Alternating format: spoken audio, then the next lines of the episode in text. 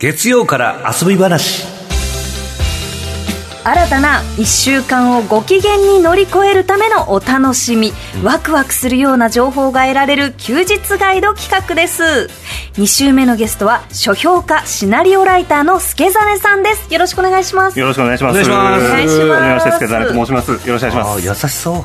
優しそうですね、優しそうだ。えーまず助真さんのプロフィールをご紹介いたします1992年東京都のご出身。東京のゲーム会社でシナリオライターとして勤務する傍らほう。2021年から文筆家書評家書評系 YouTuber として活動されています。う。ん2022年には初めての著書「物語の鍵」を刊行されました、ん。テレビやラジオなどの各種メディアへのご出演のほかトークイベント書店でのブックフェア中学校や高等学校大学企業での講演会なども手掛けていらっしゃいます。うん同い年なんですね。そうなんです。はい。へ。なので情報版であのアニメの話ありましたけど、はい。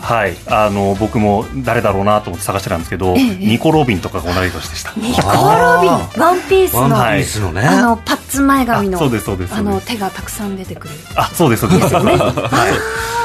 あそうなんですそうねなんだ。ロビンちゃん同い年なんですなるねほど。このゲーム会社でシナリオライターっていうのは、はい。どんなどんなお仕事なんですか？えー、と僕は RPG はいはいのシナリオを書いてまして、まあ、キャラクターのセリフだったりとか、はいはいまあ、こういう世界がいいんじゃないかみたいなのを、まあ、僕は普通に月曜日から金曜日あのそこで働いているので今サボってます。じゃあ勤務時間あ中にまあ、もちろんあのお休み取ってるんですけど。じゃあ今日はい。有給か何かをそうです。取られて、はいありがとうございますす。すごい興味深い。僕ゲームめちゃくちゃ好きなんで。あそうなんです。ありがとうございます。はい、めちゃくちゃ興味深いです。えあのゲームのシナリオって、はい。その設定は例えばどういうところからひらめいて作っていくんですか、あー難しいですね。結構もう割と何かにインスピレーションを受けることが多いんですよ。既存のアニメだったりとか映画だったりとかこの設定かっこいいなとか、うん。うんこういう絵いいなと思ったらそこのエッセンスをもらってきて、でもそのまま持ってくるとパクリになっちゃうので、はいはいはいまあ、どうそれを自分なりに他のものと組み合わせるとか、ちょっとアレンジするとか、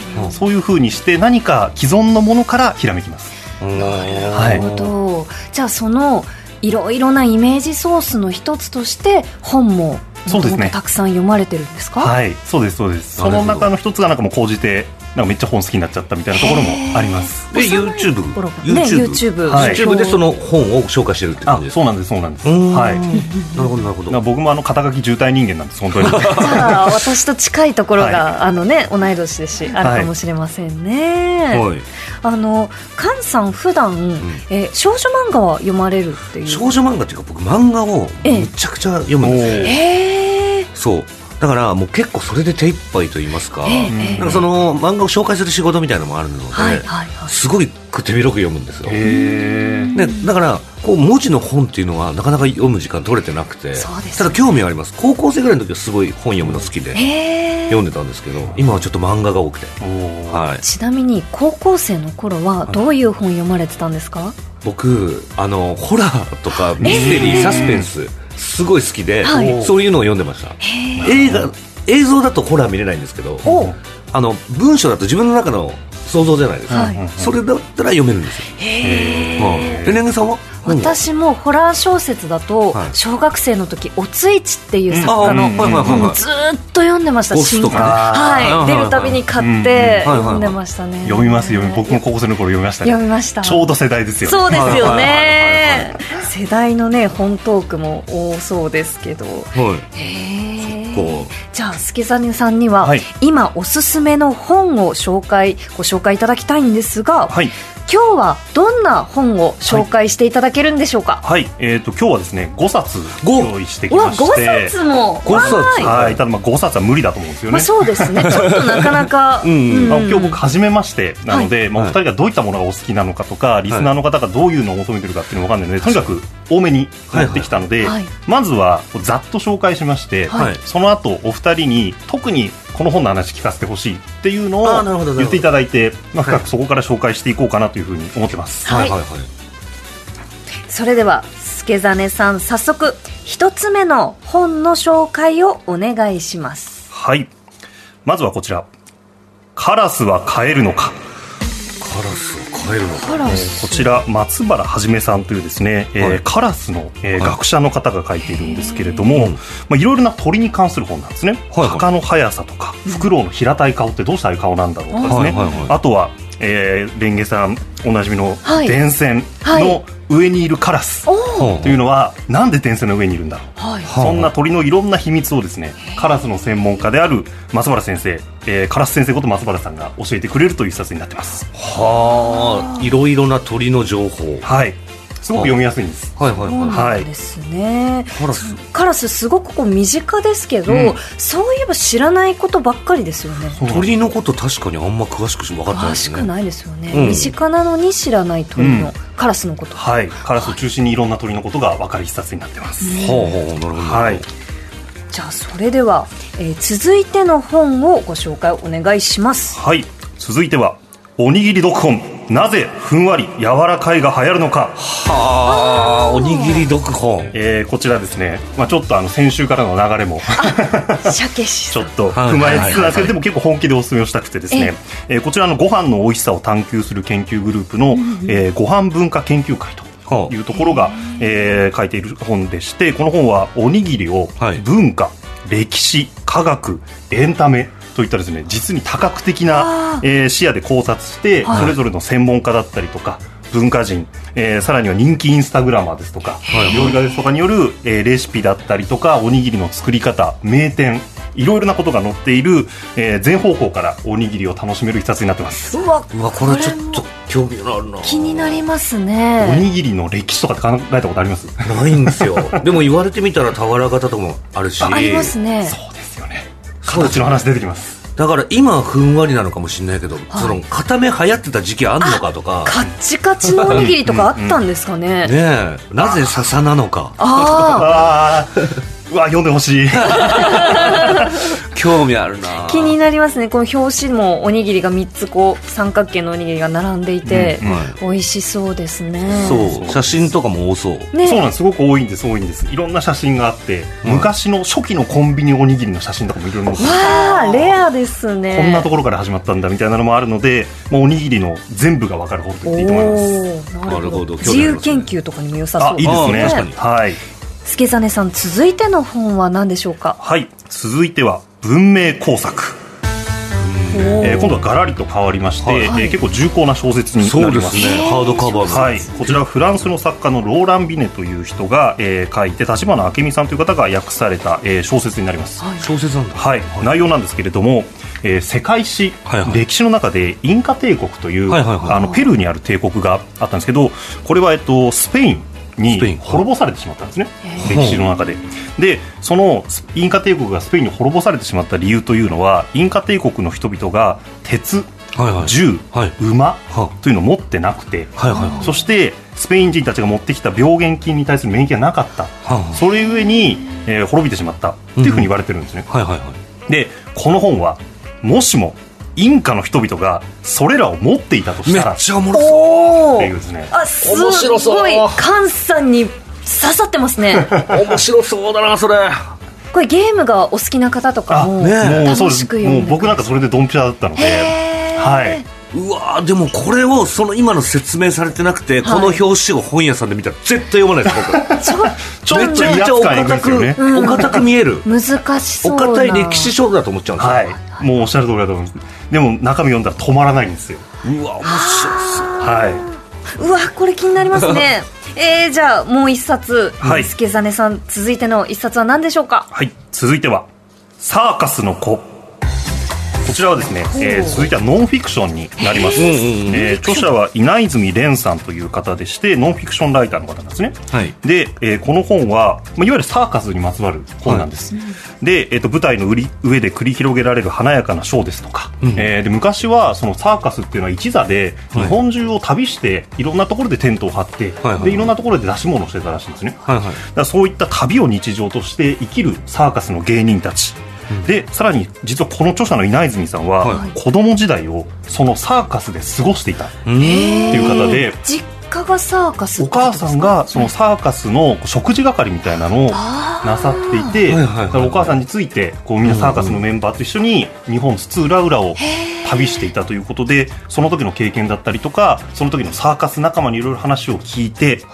えーサーカスについての今もうあんま見ないじゃないですかサーカスって。そうですね昔はめちゃくちゃあったらしくて、はい。その失われたサーカスの姿が浮かび上がってくるというですね。うわーすごく魅力的なノンフィクション作品になってます面白そうだな。なかなかねやっぱり本でしか聞けないことがたくさんありそうですよね、うん。そうなんですそうなんです。うわ面白そうだそなの生活とかがこう載ってるわけですね。そうですそうです。でもそれってやっぱ知りえないですもんね、はい。普通に生活してたら。そうしかも今失われてしまったので。そうですよね。よりはね、自分の生活とも何かつながると,、うん。ところがあったりするかもしれないい、そうですね。何か違うものからいいものがヒントが見つかるかもしれないです。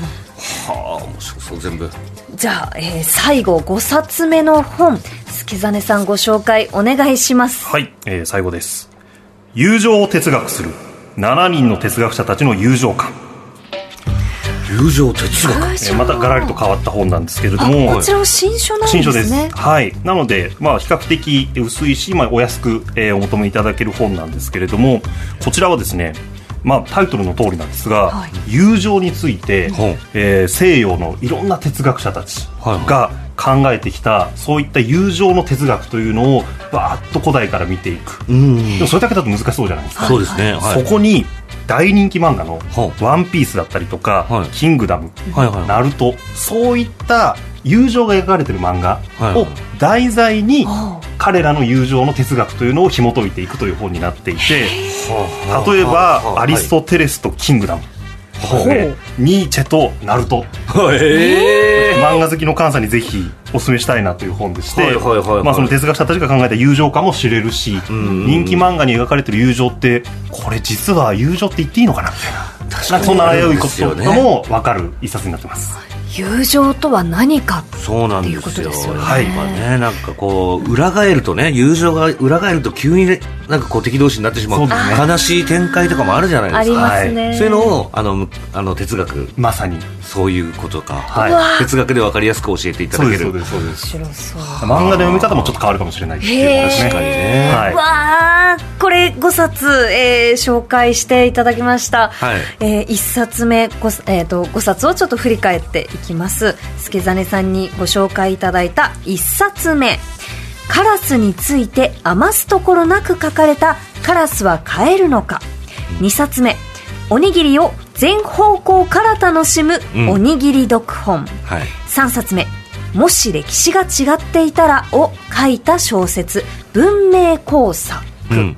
文明工作。こうはい。工作。工作ですかね。工作、失礼しました。文明工作、えー著書4冊目が著者が体験したからこそ書けるノンフィクション作品「サーカスの子」えー5冊目漫画×哲学者で友情を考える本「友情を哲学する」うわ全部気になるなうわ気になったこれ。よし。いやいやいや、あの、普段、はい。なんかこう、パッと自分がその書店で行く棚って結構決まってるじゃないですか。そうあそうですよね。漫画の棚、ですよね新刊の棚とか、うんうんうん。あとはその文芸の棚とか、あの、じゃあマニア系の本のあるところとか、ついついこう決まった中で見るんですけど、こう、はい。助真さんに、もう自分のジャンルを超えたところからこう、ポンって教えてもらうんです。すごい面白いですね。あよ。かったです、うん。ありがとうございます。そうすると、うーん、あんまどれが気になります？のそうですね。一冊目の「はい。カラスは飼えるのか」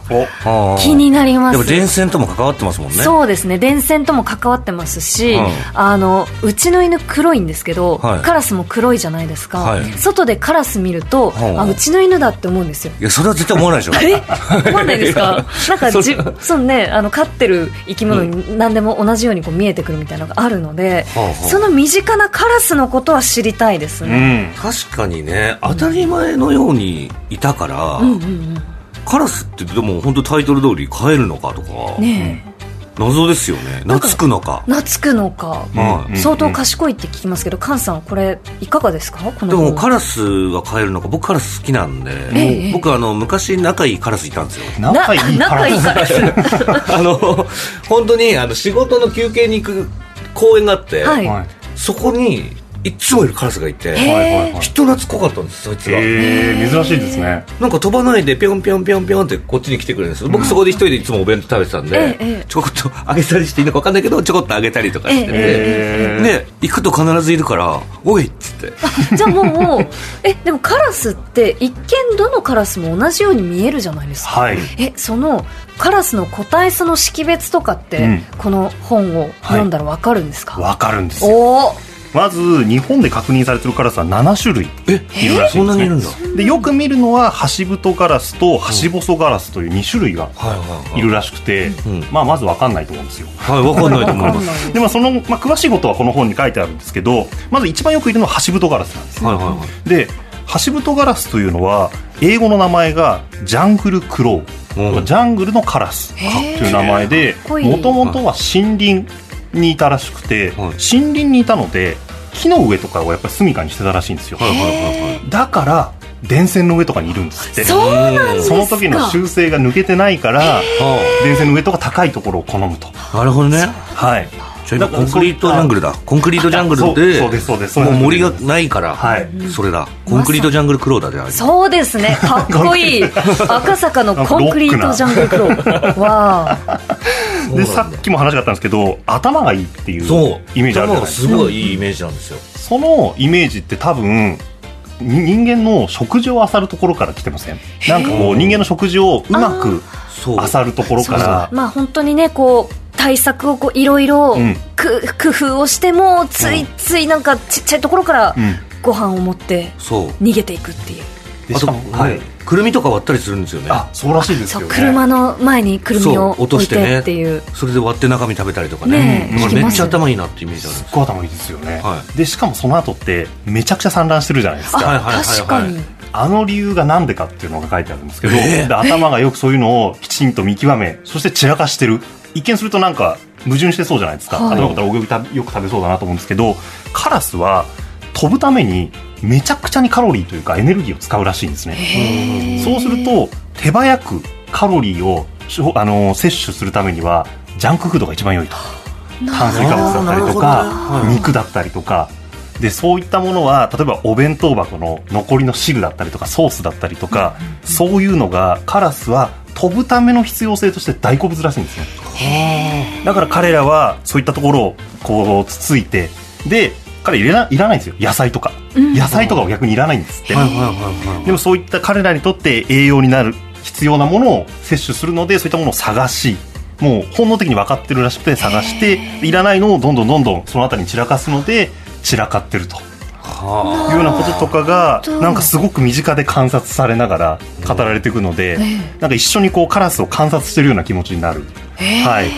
なんかそんないろんな本当カラスのことが詰まってる本ですあまあだからこれを一冊読めばもう結構詳しくはなれる。なれます。もうカラス博士です。カラスはねなんかもしかしたらじゃあその人間の食生活と一緒にカラスの分布とかもこう増えてきたんあですかね。あるかもしれないですね、うん。その分布でいうと一個面白かったのが、はい。あのーカラスってうん太平洋を越えた向こうのアメリカ大陸とかにはいないんですって、えー。そうなんですはい、でそっちの方では、はい。夜明けを告げる鳥っていうのはえああごめんなさい、えっと、こっちのあごめんなさい。あ嘘夜ごめんなさい。間違えた。すみません失礼しました。えっとこっちの方ではええ。あのー夜明けを鳥あの告げる鳥といえば鶏じゃないですか。そうですねそうですね。で逆に鶏はあっちの方のこう大陸に行くといないらしいんですよ。太平洋を越えなかったらしいんですよ。でそっちの方には広くカラスがいるので、ええ。カラスは向こうの方で夜明けを告げる聖なる鳥としてめちゃくちゃ崇められてるらしいんですよ。その人間のこう分布というカラスの分布と人間の文化によってその鳥に与えられるイメージがいろいろあるみたいなことも書いてあってなんかそういう国ごとのカラスのイメージみたいなことも書いてあって面白かったですね。ああそれは面白そう。面白いですね、うん。本を読むのにそのカラスが出てきた時にどういう文脈で扱われてるかっていうのもそうですね。翻訳物読む時に面白そうですね、じゃあ菅さん気になる本ありますか？全部気になりますけど、やっぱりそのまあ漫画僕好きなので漫画哲学者で友情を考える方友情を哲学する、これだと友情ってはい。僕そんな深く考考えたことがもうないかもしれない。友情って何なんだろうって真剣に考えたことってなくないですか？すごいありますよえ本当ですか？もうなんかやっぱり友達あここまでは行ってよかったけどこっから先はトゥーマッチだったかとかこうもう。ああなるあほど。の友達とご飯行っても、その後に会話を頭の中であの再生してあああれはちょっと出過ぎたかなとかあそこもうちょっとああやって言ってもよかったかなとかあじゃあ友情を結構細分化してるというか、そうですね。でもやっぱ考えても考えても一人じゃ答えが出ないのが友情って気がします。なるほど。友情っていうと、まあ、主に僕大きく2つあると思うんですけど、はい。似た者同士の中で芽生えるか、はいはいはい。逆に自分に持ってないものに惹かれるみたいな、はいはいはいはい。どっち派ですか？僕らどうなんだろうな。似た者同士かな。似た者同士が多いですかね僕は。なるほど。うん、私もあの趣味だったり、はい。何かこう境遇が似てるとかっていう友達多いんですけど全然趣味の合わない友達のうん。話を聞くのも面白いとは思いますね、はあはあはあはとなると、えー菅さんはアリストテレス型です。あアリストアテレスリストテレ型ス型？アリストテレス型友情、はい。はあでレンゲさんはニーチェ型です、ニーチェ型。友情。なんかすごい自分が 賢くなったような気がしますね。まあ、この本の中でいろんなその哲学者たちが全く違う友情感っていうのをいろいろ言ってるんですよ、はい。で最も古い例えば古代ギリシャのアリストテレスっていう人なんかは自分と似てるから友情が芽生えるんだって言っていて、逆にニーチェは自分のことも分かんないのに他人のことなんて分かるわけないんだから似てるなんて言えるはずないだろうと。だからそういう違う人とこう高め合っていくのが友情なんじゃないか。っていうふうに言っていて、はい。まあ、この本ではそこからですねあのナルトライバル関係が描かれる漫画として、はいはい。あのナルトのかかしのことなんかが言われていて、はなんかやっぱこう対局でライバルだからこそ芽生える友情があるみたいな、そういったところに話がつながっていくというところで多分この本を読むとあ私この友情感が近いなとかええ。逆にあこういう友情感持ってたらもっとうまくいったかもみたいな。うわ結構そういうの出てくるんですよ。なるほどね。さっきのトゥーマッチの話だったんですけど、うん。それもこの本の中だとあの相手に許し合うっていうのが大事なんじゃないかと。要は相手に求めすぎないで相手は相手と尊重する。うんうん。うんそういった友情関係っていうのも一つの理想なんじゃないかみたいな本当にいろんな友情の形が出てくるんですね。そうなんですね。あでもこれはだから読んでみたらそのお互いのことを理解できるというか、だからまあその今までねあの全然違うお話をあの聞いてみる機会とかも、ええもうそういう何言ってんだろうこの人っていう考え方とかも、はい。まあ他人なんだから、まあ許せるよねとかっていう風になってくる、この哲学が自分の中にあれば人のことをもっと人にもっと優しくなれたりする可能性がある。そうですうわ、はい。それなんかこう新生活うん。で初めましての人とたくさんあこれからね会うじゃないですか。これからね。ね。うんうん。これからその友情を深めたいなって思う人ができた時、いやでも私ちょっとこう結構いろいろ人間関係あの苦手なところあるんだよなみたいな人は これを読んだら結構はい、そうですね。なんかその哲学者同士がその友情感違うんじゃないみたいなのもあったりするので、例えば自分があ例えばアリストテレス型だと思ったら、うん。その後違う哲学者によって乗り越えられたりして、はいはい。自分自身を刷新してくれるところが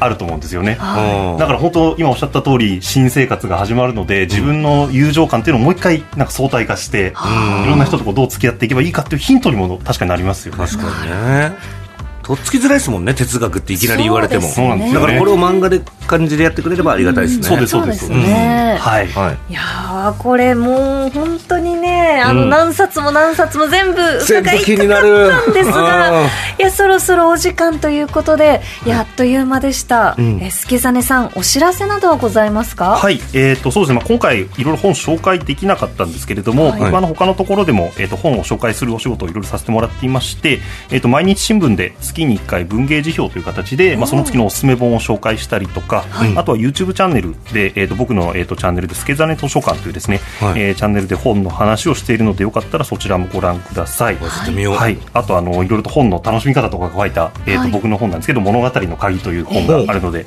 こちらもよかったら一緒に読んでいただければと思います。はい。ちょっとあのこの後お二人にはぜひこれもらっていただければ。ありがとうございます。これを機に友情をコ友情をコネクトしコてネクトさせてください。はい。ぜひぜひはい本当に面白かったです。読んでみます、ありがとうございます、はい以上書評家シナリオライタースケザネさんの月曜から遊び話でした。した次回は5月8日のご登場です。スケザネさんありがとうございました。ありがとうございます。コネクト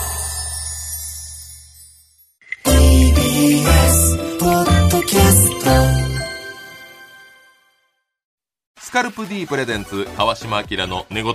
毎週ゲストの芸人とたっぷりトークをしたりいろんな企画をやります。そらしど本坊と向井の近況を戦わせるコーナーもあります。向井意気込みをどうぞ。負けないぞ！放送から半年間はポッドキャストでも配信中。ぜひ聞いてください。うん